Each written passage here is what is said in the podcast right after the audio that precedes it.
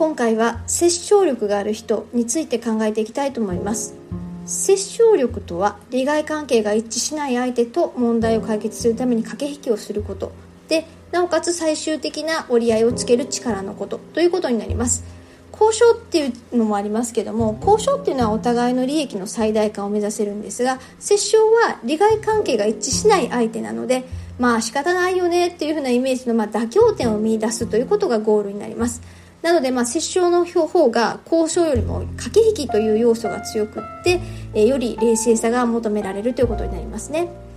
でこのじゃあ交渉力との共通点というふうなところから見てみたいわけですが交渉も折衝もまずはやっぱり相手の相手と相手がどういうふうな状態なのか何を目指そうとしているのかっていうようなところを、まあ、しっかりとその相手の立場を理解した上で相手の出方の仮説を持つということがとても大事です。どういうふうなところが、まあ、相手の、えー、も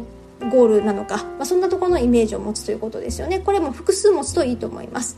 で2点目はえー、事前準備がやっぱりとても大事なんで今の話ですね相手の出方の選択肢オプションを考えた上で、まあ、その中でどういう論点が大事なのかというようなところの論点整理をしておくということですもちろんこのポイントにおいては、まあ、自分自身の立場自分たちの立場としてどうなのかという論点も入ります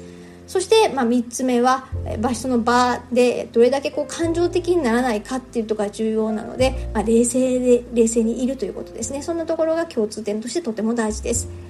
ではこの交渉力との違いという観点で見てみたいと思いますがえー、まあ、交渉力ってどこかで最終的に、まあ、ウィンウィンを目指すというふうなところが、まあ、ありえるんですけども折衝力折衝という場面においては、まあ、まずは相手が絶対に折れたくない最低ラインですね、まあ、一体何かそこの理解をとこう見落とさないというか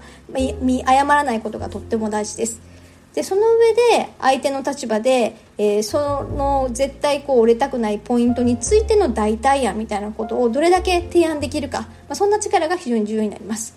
そのためにはやっぱり相手の立場にしっかりと立って、えー、絶対的なところを外さないここの仮説を外さないっていうことはやっぱり大事になりますよね。じゃあこの殺傷力が高い人の特徴どんな特徴を持っているかということですが3つぐらい考えてみました。まずやはり1つ目は徹底的に相手の立場に立って考えることができるということです。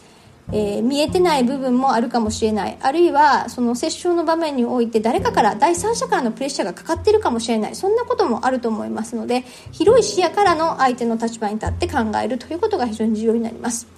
そして2つ目状況を見ながら相手の表情とかえー、相手の,、まあそのね、何を考えてそうなのかそんなところの空気も読みながらですねいろいろさまざまな代替案を提示して、まあ、その代替案を出した時の相手の反応をも見ながらどこだったら、えっと、いけそうなのか、まあ、そんなことをやっぱり読むというところが大事ですよね。そして3つ目の特徴としてはやはり客観的に物事を見ることができるということで、まあ、接触前もそうなんですが接触中もその場全体を俯瞰する、まあ、そんな感覚をしっかりと持って常に冷静でいれるということが非常に大事かと思います。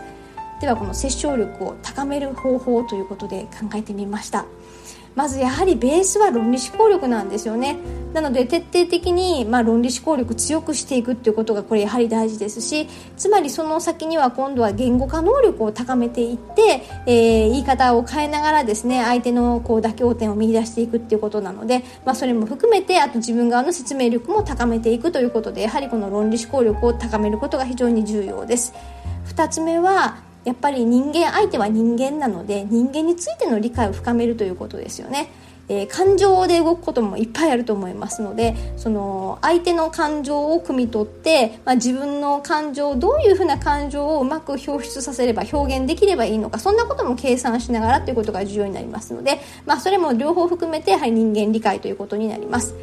そして3つ目、えー、真摯に聞くということが当たり前に大前提としてとっても大事です。どんな場合もですね真摯に聞く態度を持つようにしましょうということで、まあ、傾聴力っていうことでもあるわけですが相手は真剣に聞いてくれてるかっていうところの気配すらも感じてしまいますのでどんな場面でも真摯に相手の話を聞くそんなことを意識するといいと思います。そして4つ目。事前準備をしっかりとするということと相手のこう出方のシミュレーションをしっかりとする癖をつけるということですね。これはあの接触の場面ではなくても日常的に常に、え、いろんなことを考えるいろんな方面から物事を捉えるそんなトレーニングをするといいと思います。そして最後、え、観察する癖をつけるということですね。人間という側面もそうですし状況ということもそうですし、まあ、そんなところが、え日常的に重要なのではないかと思います。というわけで今日のまとめです。利害関係が一致しない相手との接触って本当にさまざまなコミュニケーションの中でも難易度が高いものです。でここでこう自分が望むことが取れるかどうかっていうのは非常に重要ですしおそらくいくら AI が進化してもですねこういった能力っていうのは人間に必ず残る貴重な能力になりますのでまずは自分が弱いところこんなことあんまり意識してないなっていうところがあれば、まあ、そこから一つ一つ意識し続けることが重要かと思います。今日は以上です。